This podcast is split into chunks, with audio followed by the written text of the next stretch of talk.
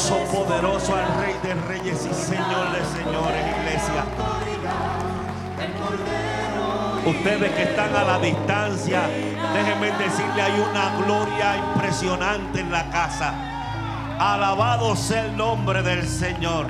Fuerte ese aplauso al Señor, fuerte, fuerte. Estamos en temporada de playoff. Hubo una pelea ayer, pero hoy nosotros tenemos hoy algo más poderoso que todo lo que está pasando. Es motivo para aplaudir con fuerza, es motivo para alabar a Dios. Gracias, gracias Señor. Puede sentarse iglesia en esta hora. Saludamos a la visita que está con nosotros, los pastores que están con nosotros. Es un privilegio tenerle aquí. El domingo pasado tuvimos un- una celebración de las madres y hubo una predicadora que virtió una palabra poderosa sobre esta casa y sobre las damas en particular, un testimonio impresionante. Quisiera traerte una palabra que Dios puso en mi corazón y dentro de esta semana ha sido muy dura, muy ardua para colmo. eh, mi hijo cayó en el hospital con una infección de, oída, de oído como yo nunca lo había visto retorcerse de dolor, así lo llevé. Lo llevé al primer hospital, no me lo atendieron enseguida, volví, lo cogí, le dije, vámonos de aquí, llegamos a otro hospital. Y resultó que en el otro hospital estaba Rey Franiel atendiendo. Y todo cambió. Damos gracias a Dios porque, porque definitivamente somos privilegiados en esta casa. El tema de esta prédica es no seré confundido. No seré, no seremos confundidos. Éxodo 7, del 8 al 13, dice a la gloria del Padre, del Hijo y del Espíritu Santo. La iglesia dice, habló Jehová a Moisés y a Aarón diciendo, si Faraón os respondiere diciendo, mostrad milagro, dirás a Aarón, toma tu vara y échala delante de Faraón, para que se haga culebra. Vinieron pues Moisés y Aarón a Faraón e hicieron como Jehová lo había mandado. Y echó Aarón su vara delante de Faraón y de sus siervos, y se hizo culebra. Y echó Aarón su vara delante de Faraón y de su siervo, y se hizo culebra. Entonces llamó también Faraón sabios y hechiceros, e hicieron también lo mismo los hechice- los hechiceros de Egipto con sus encantamientos. Pues echó cada uno su vara, las cuales se volvieron culebras. Hay veces que dentro de la iglesia nos sorprendemos porque algo choca con nuestra teología, con lo que usted se le enseñó desde pequeño. Eh, eh, hay veces que nosotros intentamos predicarle a alguien que fue educado, adoctrinado desde pequeño y, y se hace muy difícil tratar de mostrarle el evangelio que conocemos porque ellos no dan el brazo a torcer porque lo que me enseñaron a mí es lo correcto. Así que esto a veces choca con nuestra teología al punto que produce debates mentales. Usted nunca ha tenido un debate mental. Y en algunas ocasiones hasta dejan confusiones. Por eso el mensaje de hoy es, no seremos confundidos. Me imagino, vaya conmigo y montese en el carrito en la película. Venga. Me imagino la cara de Moisés y Aarón cuando su vara ellos la arrojan al suelo y se convierte en culebra. Métete en la película. Tú estás ahí. Tú eres de los, de los que está así, mire. Mientras está dándose la escena entre Faraón, Moisés. Y ellos vienen y lanzan la, la vara. Y ahí, cachuash, la vara se convierte en una culebra. Déjeme hacer un paréntesis.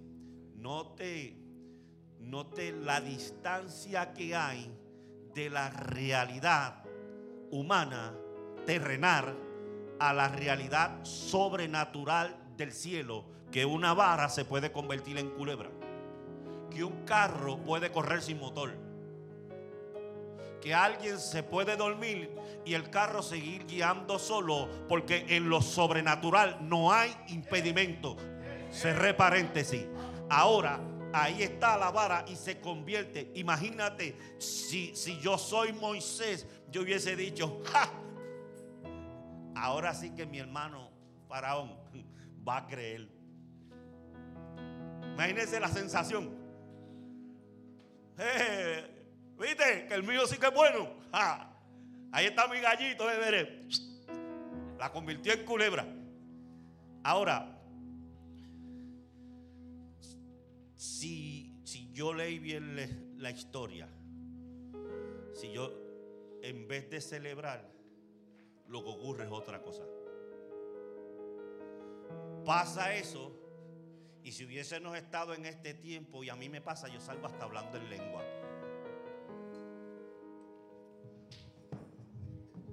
¡Santo! Pero no.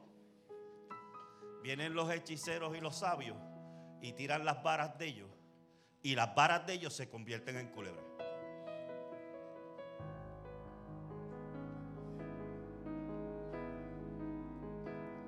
Métete ahí en list- ¿Alguna vez te ha pasado que de repente sientes que ellos ganaron? ¿Alguna vez te ha pasado que tú has dado el consejo, has hablado de lo que tú portas, de en quién tú crees, y de repente alguien te sale y te dice otra cosa y tú sientes que ellos ganaron?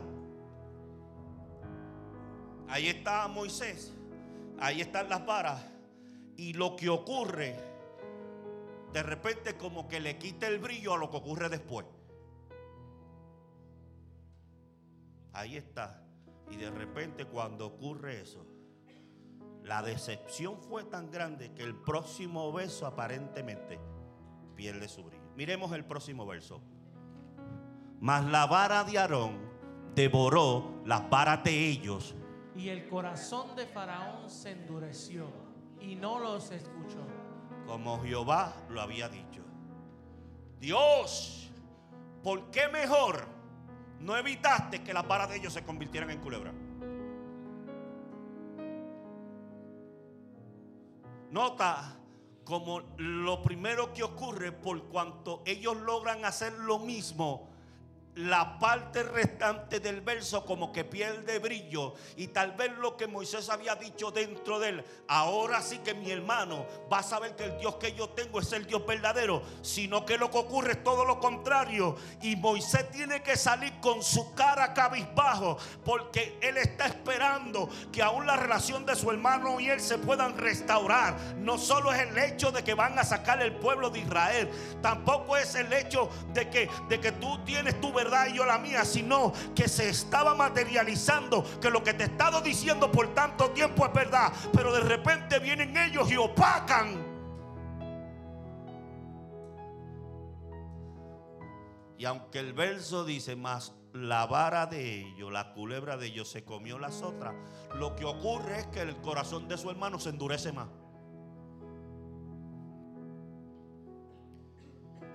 Dios, ¿por qué no evitaste que las varas de ellos se convirtieran en culebra? total, no importó lo que la mía se devorara las otras, el corazón de mi hermano se endureció. Señor, ¿por qué tú permites que el malo prospere? ¿Por qué permite que se burlen de nosotros? Ayer, ayer vi un viejo como de 150 años. En mi barrio dicen escaquifollado. Como de 150 años y iba guiando durito, pero con un cigarrillo por fuera de la puerta. Y les confieso, les confieso, yo soy humano también, escuche, les confieso que cuando lo vi, yo dije, ¿y por qué te llevaste a mi mamá tan temprano? Con un cáncer. Y él tiene 150 años y va fumando sin cuidar su salud. Y mi mamá se cuidaba la salud. Preguntas que a veces nos hacemos con las cosas que suceden. ¿No te pasa? ¿No te has cuestionado tú también? Tal vez no así, pero con otras cosas. ¿Qué hacemos cuando mis ojos, cuando a mis ojos es una injusticia lo que veo? ¿Será que estas batallas mentales son parte de nuestra vida cristiana?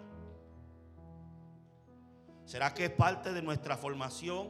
¿O será que hemos asumido ciertas verdades que realmente no son? Las hemos asumido a nuestra manera, pero no son así. Permítame hacerle una pregunta capciosa. Un falso, si un falso profeta te da una palabra, que no viene de parte de Dios. Y por esa palabra tú tomas una, una decisión equivocada. Porque el falso profeta te dijo cosas que tú estás viviendo. Paréntesis, paréntesis. Como el cielo ve lo que tú haces, lo que vives y lo que pasa, también lo ve el infierno por las ventanas de tu casa si es que tú no le has dado entrada, escuche bien, si no le has permitido la entrada al infierno, por las ventanas de tu casa hay demonios asignados porque Satanás no tiene la facultad de ser omnipresente. Satanás tiene que tener un ejército bien organizado donde te asigna demonitos de esos a que te vengan a fastidiar todo el tiempo, a estar pendiente de ti, a llevar información. Mira, noticia, Satanás no sabe lo que Dios piensa de ti hasta que alguien se para de frente y te dice, así dice el Señor de ti. En ese momento es que Satanás se entera lo que Dios va a hacer contigo o lo que piensa de ti. Escucha bien. ¿Y qué, qué tú harías? ¿Qué tú harías si de repente, si de repente te da una palabra y se parece a lo que tú estás viviendo y tú tomas una decisión por esa supuesta palabra de Dios y cometes una equivocación? Pregunta capciosa. ¿De quién es la culpa? Te doy tres alternativas. Te doy tres alternativas. Una de Dios porque no lo evitó. No le cerró la boca para que te hablara. Dos, la culpa es del falso profeta que habla como de parte de Dios sin ser Dios. Y tres, es nuestra por no tener suficiente intimidad con Dios.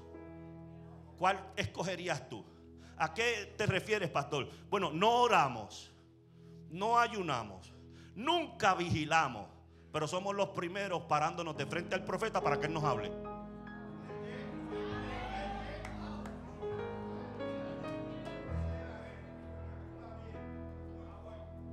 ¿Cómo vas a identificar si es Dios quien te está hablando o es el hombre? ¿Es que acaso tu, tu, método para saber es que Él está diciendo algo de lo que tú estás viviendo? Por eso nada más. El mensaje de hoy se titula No seremos confundidos.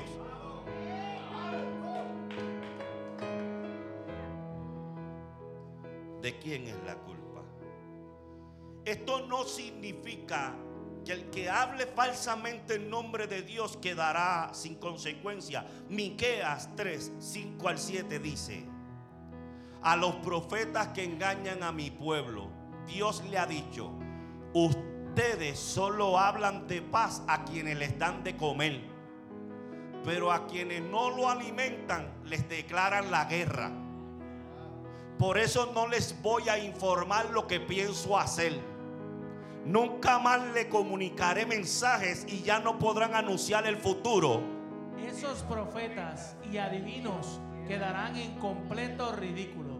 No tendrán nada que decir porque yo no les responderé. Next. Muchos me dirán en aquel día, Señor, Señor, No profetizamos en tu nombre y en tu nombre echamos fuera demonios y en tu nombre hicimos muchos milagros.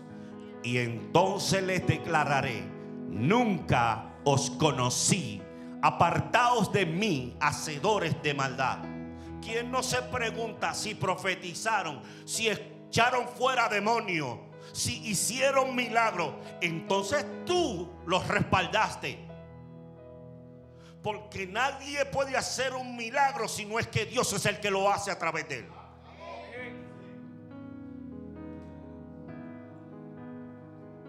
Aunque, pensándolo bien, los hechiceros convirtieron las varas.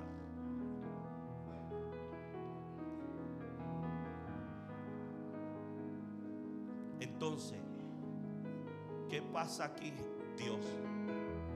¿Cómo les permites tener el poder de confundirnos?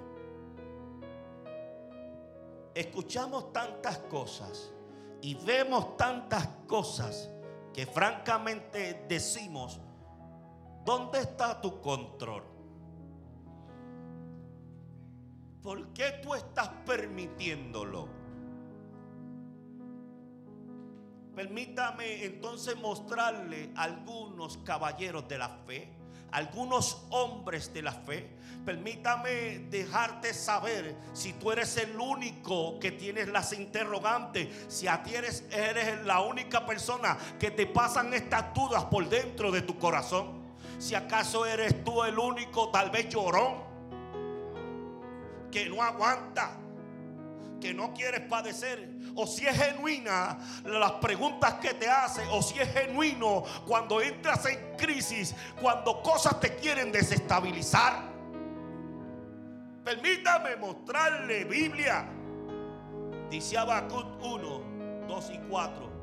¿Hasta cuándo debo pedir ayuda, oh Señor? Pero tú no escuchas. Hay violencia por todas partes. Clamo, Pero tú no vienes a salvar. pero tú no vienes a salvar. Tendré siempre que ver estas maldades. Mire, ese es un creyente viviendo en un lugar donde la maldad es lo que reina. Preguntándose genuinamente dentro de su corazón, pero ¿dónde está el Dios Todopoderoso que yo sirvo? Más aún, un profeta recibiendo palabra de Dios, llegando al taller del alfarero y viendo la gloria que se manifiesta. Pero cuando salimos a la calle, miramos y decimos, ¿cómo es que un poder tan grande está ocurriendo aquí? Pero encuentro que afuera es más poderoso que lo que tengo. Tendré siempre que ver estas maldades. ¿Por qué debo mirar tanta miseria? Donde quiera que mire, veo destrucción y violencia. Estoy rodeada de gente, rodeado de gente que le encanta discutir y pelear. La ley se ha estancado y no hay justicia en los tribunales. Los perversos suman más que los justos, de manera que la justicia sea corrompida. Job, nuestro amigo Job dice, ¿por qué prosperan los malvados mientras se vuelven viejos y poderosos? Vaya, vaya conmigo y, diga- y mire a ver si no es genuino o no es contemporáneo lo que la Biblia dijo hace tanto tiempo. Llegan a ver a sus hijos crecidos y establecidos y disfrutan de sus nietos. Sus hogares no corren ningún peligro. Y Dios no los castiga. Jeremías también se incluyó aquí. Señor, tú siempre me haces justicia cuando llevo un caso ante ti. No es alguien que no tiene intimidad con Dios. Pero mira lo que le dice Jeremías. Así que déjame presentarte esta queja. ¿Por qué los malvados son tan prósperos? ¿Por qué son tan felices los malignos? ¿Por qué permites que los misioneros sean decapitados y masacrados? ¿Por qué no nos libraste del COVID a la iglesia?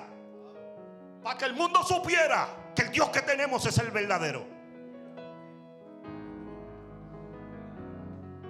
Iglesia, hoy estoy predicando sobre el tema, no seremos confundidos.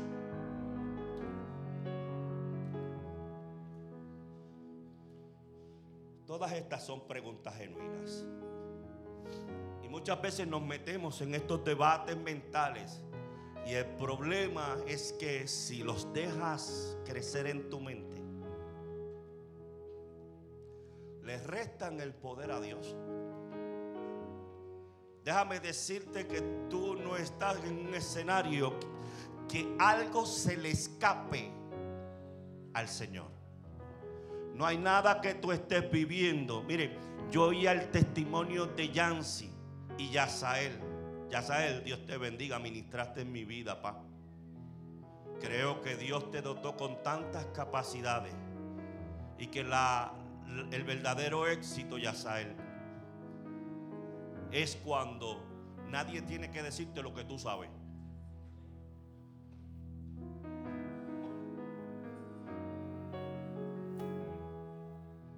Porque cuando tú sabes que Dios no se equivocó en nada que hizo en ti,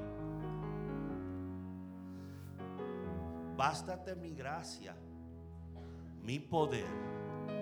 Hay cosas que tenemos que vivir porque a través de ella otros son edificados. Pero esta verdad que yo acabo de decir solo se puede cumplir si renuncia aparece. Si no aparece renuncia mientras tú quieras vivir tú y tú quieras adelantarte tú, Dios no podrá adelantarse. Tiene que haber renuncia. Por eso el verso dice, ya no vivo yo, porque renuncias, porque mueres, porque ya no importo yo.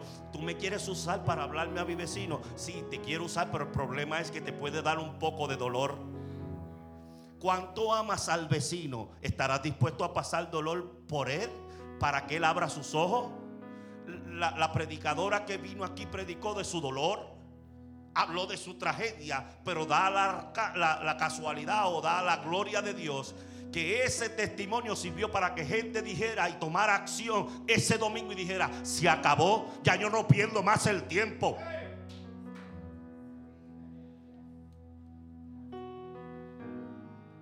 Todas estas preguntas son genuinas, pero no batallar con esto es un peligro y puede ocasionar un desequilibrio mental.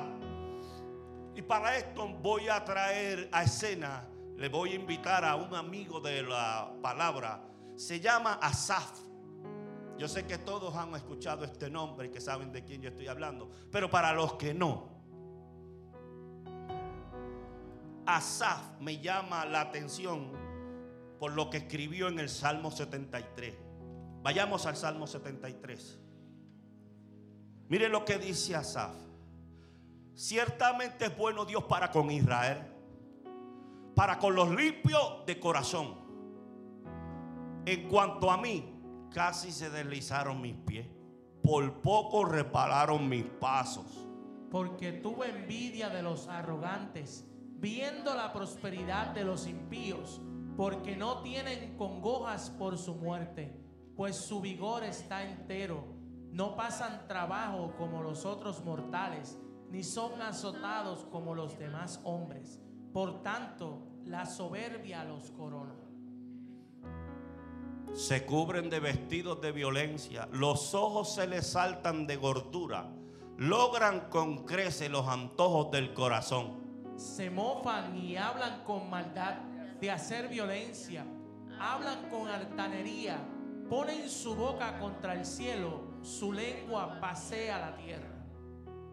Llegó el momento que Asaf, de tanto analizar la vida de los impíos, de estar tan pendiente a cómo crecen, a cómo eh, aumentan sus graneros, llegó el momento que esto hizo que casi se resbalaran sus pasos.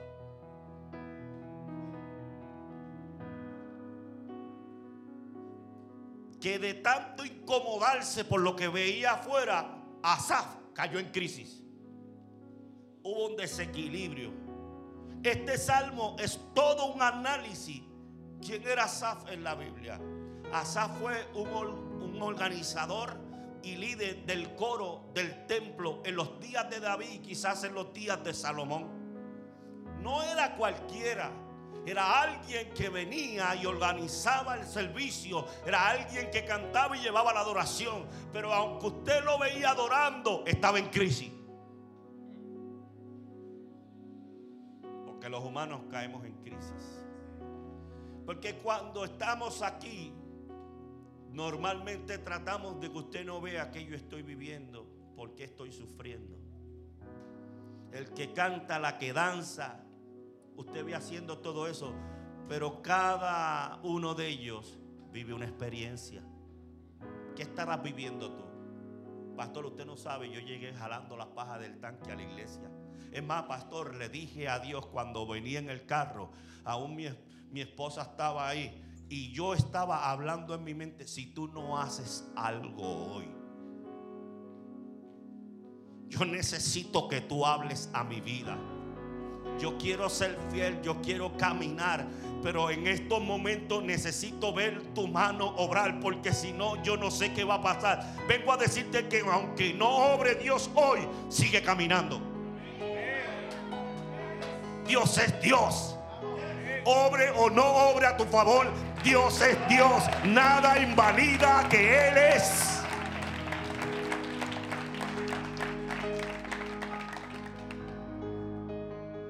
El líder del templo, Crónicas 29, di- lo llama, lo llama profeta. O sea, no es cualquiera. Ahora, ¿por qué sus pasos estuvieron a punto de resbalar? Miremos el análisis de Asaf. Él comienza hablando en el primer versículo la contradicción entre la bondad de Dios y la prosperidad de los impíos. ¿Quién no se ha preguntado esto alguna vez? Como le van las cosas a este haciendo truco. Llevé el carro para que me arreglaran la transmisión. Me pidieron 2.800 y era un sensor de 9.99. Pero el mecánico vio el truco. El hombre vino y se llevó su misma transmisión. Lo único que la limpiaron, la pintaron y parecía otra. Y allá está el mecánico que sirve al Señor diciendo, ¿cómo prospera este? Y yo me tengo que matar. ¿Dónde tú estás, Dios? Asaf en el primer versículo establece, ciertamente es bueno Dios para con Israel, para con los limpios de corazón. Sin embargo, tan rápido como en el segundo dice, en cuanto a mí casi se deslizaron mis pies. Asaf sabía lo que dijo acerca de Dios, lo que le dije a Yasael. Tú sabes quién tú eres en Dios. Tú no necesitas que nadie te venga a decir lo que tú eres en Dios. Es más, el infierno no sabe lo que tú eres porque Él no te hizo, Él no te diseñó, Él no te pensó, Él no te imaginó. Quien único lo hizo es el que puede hablar de cuánto vales y quién eres. Asá sabía que lo que dijo acerca de Dios en el primer versículo era verdad. Sin embargo, había otra verdad que le perturbaba mucho. Dije, había otra verdad. Algo que por poco lo hizo tropezar. Otra verdad que hizo que casi sus pasos resbalaran. Él vio que los malvados prosperan. Y esa es otra verdad. Según el análisis de los malvados tienen paz, viven la vida sin problema. Si usted se dio de cuenta con todos los hombres de la fe que mencioné y los versículos bíblicos que mencioné para que usted sepa que yo predico Biblia, se da de cuenta que todos ellos están hablando básicamente lo mismo. Lo mismo que tú has hablado tal vez en algún momento tienen abundancia y para colmo son soberbios. Los creyentes muchas veces caemos en crisis por las cosas que Dios permite o el cómo Él hace las cosas. Y si lo analizamos, todo es porque no nos hace sentido lo que Él hace.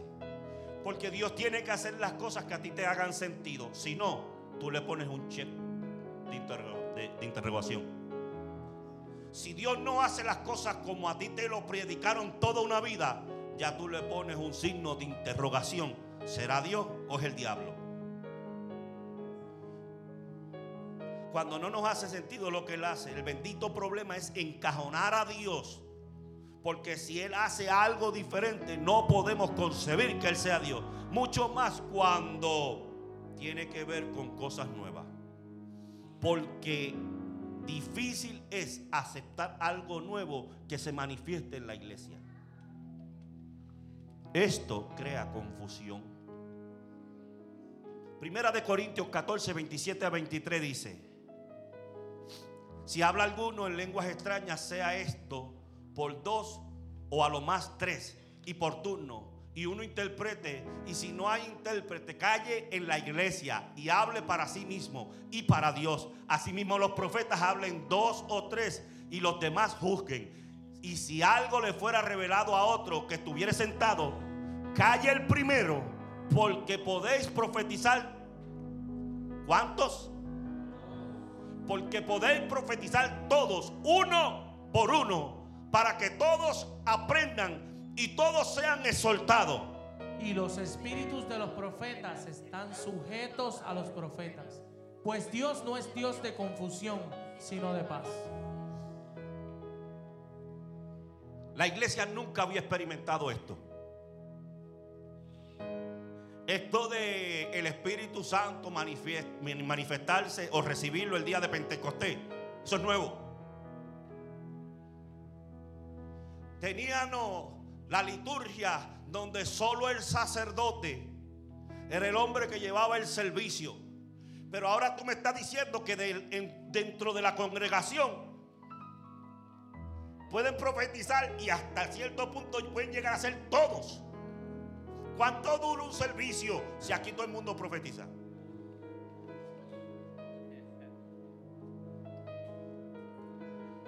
A los cuantos minutos de que empiece a profetizar te levantas y te vas. Oye, mañana tengo que trabajar. El asunto no es que Dios se metió y el Espíritu Santo nos cogió y quiere hacer un de repente como hizo en la calle Azusa. El asunto va a ser es que el culto se está extendiendo. Esto es mucho. Mañana yo tengo trabajo. Sin saber que mañana no sabes si amaneces vivo. Así de simple somos los mortales.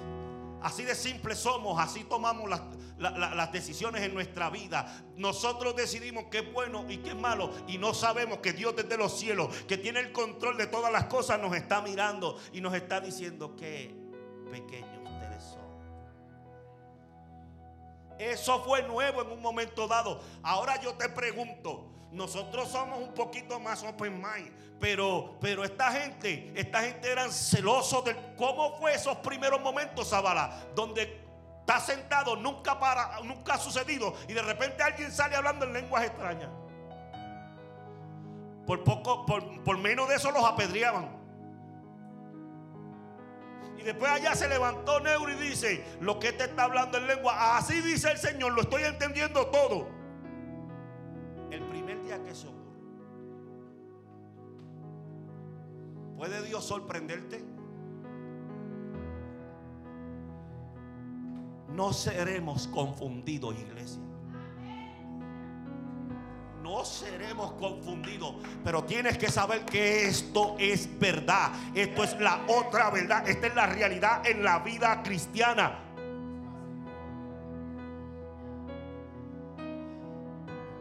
Pero al final, el apóstol dice claramente, pues Dios no es un Dios de confusión.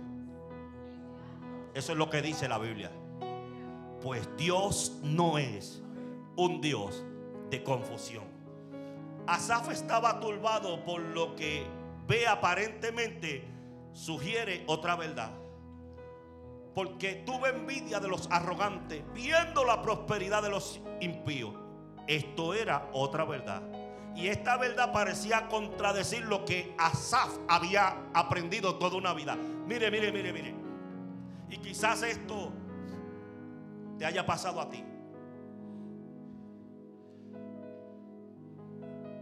Lo que Asaf sabía de Dios, como declaraba el primer versículo, sabía que Dios era bueno con Israel y con los limpios de corazón, pero también parecía que Dios era bueno con los arrogantes y con los impíos, o por lo menos no se interponía. Esto le parecía muy injusto a Asaf. Y esto hizo que casi se tropezara. Asaf vio la misma evidencia preocupante que muchos vemos todos los días en nuestras vidas. Entonces la pregunta sería, ¿sería fácil envidiar a los arrogantes y a los impíos? ¿De qué sirve ser bueno?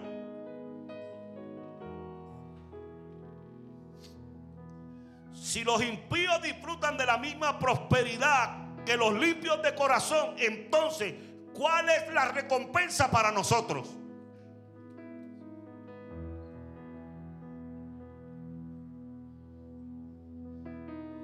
Si Dios está en control de las cosas, si Dios está en control de las cosas, ¿qué está pasando?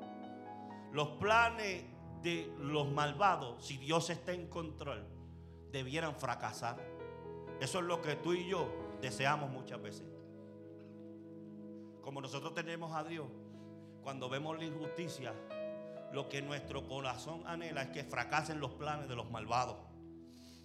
Es más, a veces nos vamos un poco más allá e inclusive clamamos por justicia, que lo cojan preso a ese bandido, a ese desgraciado, a esa bandida, que la cojan presa.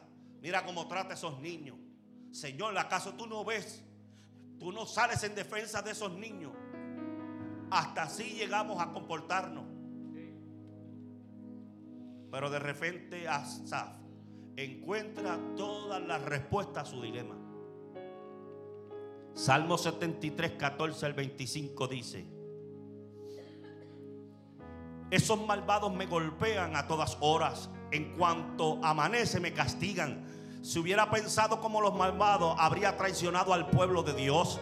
Traté de entender esto, pero me resultó muy difícil. Entonces fui al santuario de Dios y fue allí donde entendí cómo terminarán los malvados. Yo recuerdo haber leído que Jesucristo en un momento dado le dijo a los discípulos, ¿se quieren ir también ustedes con ellos? Esto es muy difícil. Esto está duro para ustedes. Servir a Dios, seguirme a mí, seguir a Cristo. Es muy duro. ¿Se quieren ir ustedes también con ellos? Y esa sola pregunta hizo un clic en la mente de ellos. ¿A quién iremos si solo en ti? A veces una pregunta te hace un clic. Ahí está Saf. Y él está diciendo, entonces fui a casa de mi papá, a casa de mi tía. No, no, no. Entonces fui al santuario de Dios. Y fue allí, no en otro lugar, donde entendí cómo terminarían los malvados. Dios lo ha puesto en peligro y van hacia su propia desgracia. En un abrir y cerrar de ojos terminarán por ser destruidos. El terror acabará con ellos. Cuando Dios entre en acción, hará que sean olvidados como se olvida una pesadilla. Dios mío, yo estuve muy afligido, me sentí muy amargado, he sido muy testarudo, me he portado mal contigo, me he portado como una bestia. A pesar de todo, siempre he estado contigo. Tu poder me mantiene con vida y tus consejos me dirigen. Cuando este mundo llegue a su fin, me recibirás con grandes honores. ¿A quién tengo en el cielo? A nadie más que a ti. Contigo a mi lado, nada me falta en este mundo. Ya casi no tengo fuerza, pero a ti siempre te tendré. Mi única fuerza eres tú. Yo no sé si tú has estado cansado. Yo no sé si has estado a punto de enganchar la toalla. Vengo a decirte, hay temporadas que son así. Pero Dios está contigo. Dios es lo único que tienes. Cuando hemos estado cansados, Jonathan, hemos llegado al santuario y Dios nos ha dicho, hijo, continúa.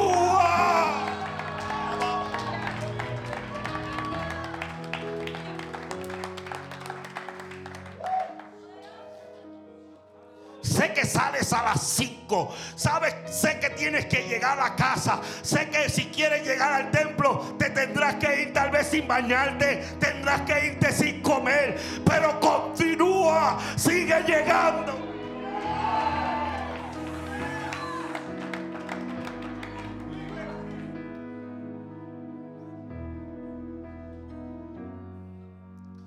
Pero yo estaré cerca de ti que es lo que más me gusta. Ay, mi Dios. Ay, mi Dios. Si me da fuerza, me gasto para ti.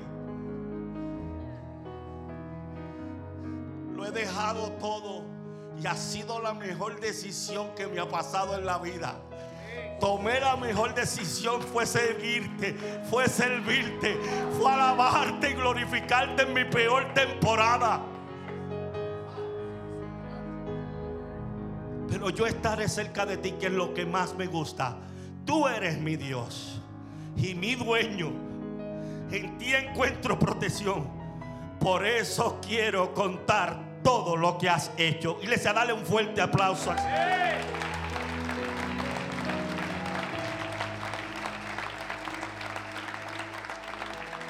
Yo termino.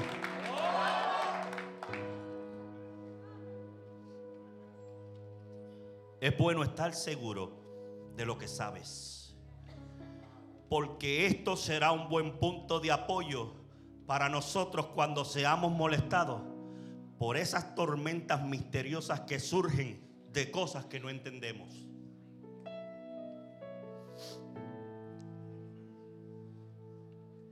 La verdad de Cristo revelada en tu vida hace que si te dice que tienen cáncer, tú no estás perdido.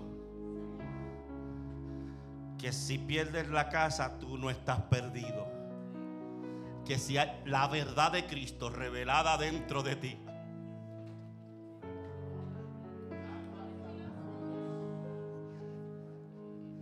Te amo cuando tengo, te amo cuando no tengo. Te amo porque tú eres Dios, porque tú vertiste tu vida en una cruz del Calvario, porque me tocaba a mí estar en esa cruz, pero tú ocupaste mi lugar. Te amo porque me has permitido existir. Te amo porque me permitiste tener a mami 63 años de vida, aunque el viejo de 50 años todavía está dando candela. Te amo porque 63 años son mejor que nada. Te amo porque fue una mujer que me enseñó el evangelio. Te amo porque fue una mujer que, que marcó mi vida. Te amo, te amo Dios.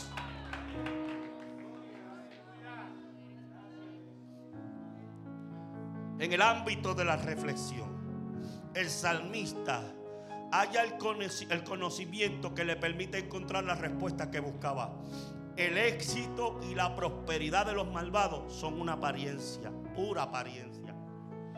De hecho, se desvanece como un sueño.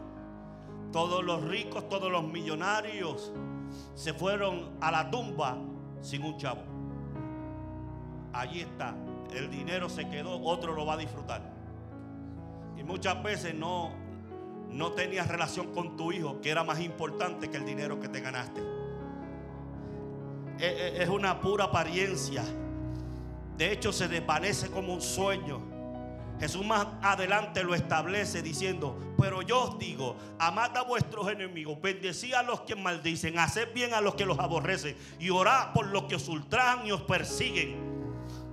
Azafat, tú estás mirando a toda esa gente y yo te estoy diciendo, contestándote más adelante en el tiempo, es que estás mirando el Evangelio de una manera equivocada. Tú no llegaste aquí para disfrutar la vida.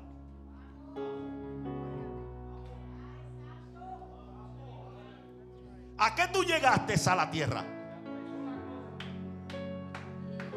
¿Para qué tú crees que Dios te diseñó? Para lo que has estado haciendo. Ese fue el plan de Dios para ti. Cuando dijo, voy a hacerte y te soñó y te pensó y te dio unas capacidades. Hoy estás haciendo para lo que Dios te envió. Asaf en vez de estar mirándolo por lo que está pasando y viviendo y conquistando, míralos como que se les está acabando cada día que pasa un día. Se les acaba el tiempo para encontrarse con mi presencia. Y es a ti quien te estoy poniendo para que le revele que un día se van a encontrar conmigo. Asaf, no pierdas tiempo. Predica a tiempo y afuera de tiempo.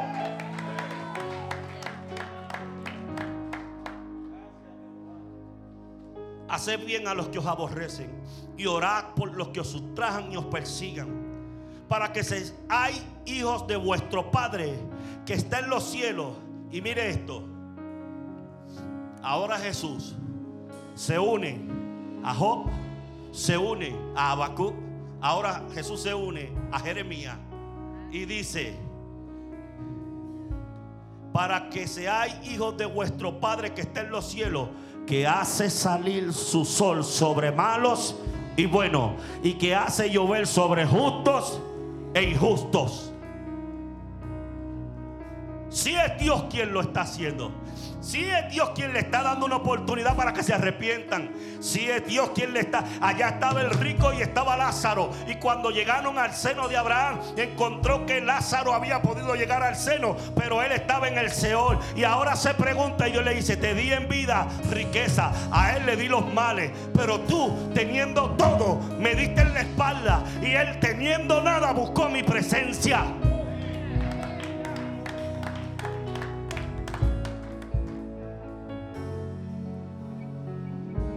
¿Dónde encontró Asaf la claridad a su confusión?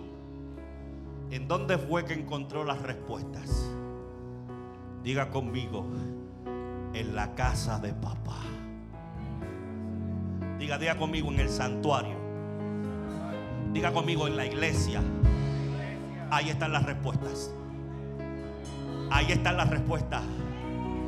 Allí, allí, allí. escucha bien. Yo sé que todo se, se complica, se pone fuerte, pero ¿sabe dónde están las respuestas a nuestros problemas? En la presencia del Señor, en la casa del Señor. Ponte en pie, iglesia. David dijo, y yo cierro con esto: Salmo 84, 10. Mejor es un día en la casa de Jehová. ¡Ay, Dios mío! Ponlo, ponlo, ponlo ahí el verso, ponlo.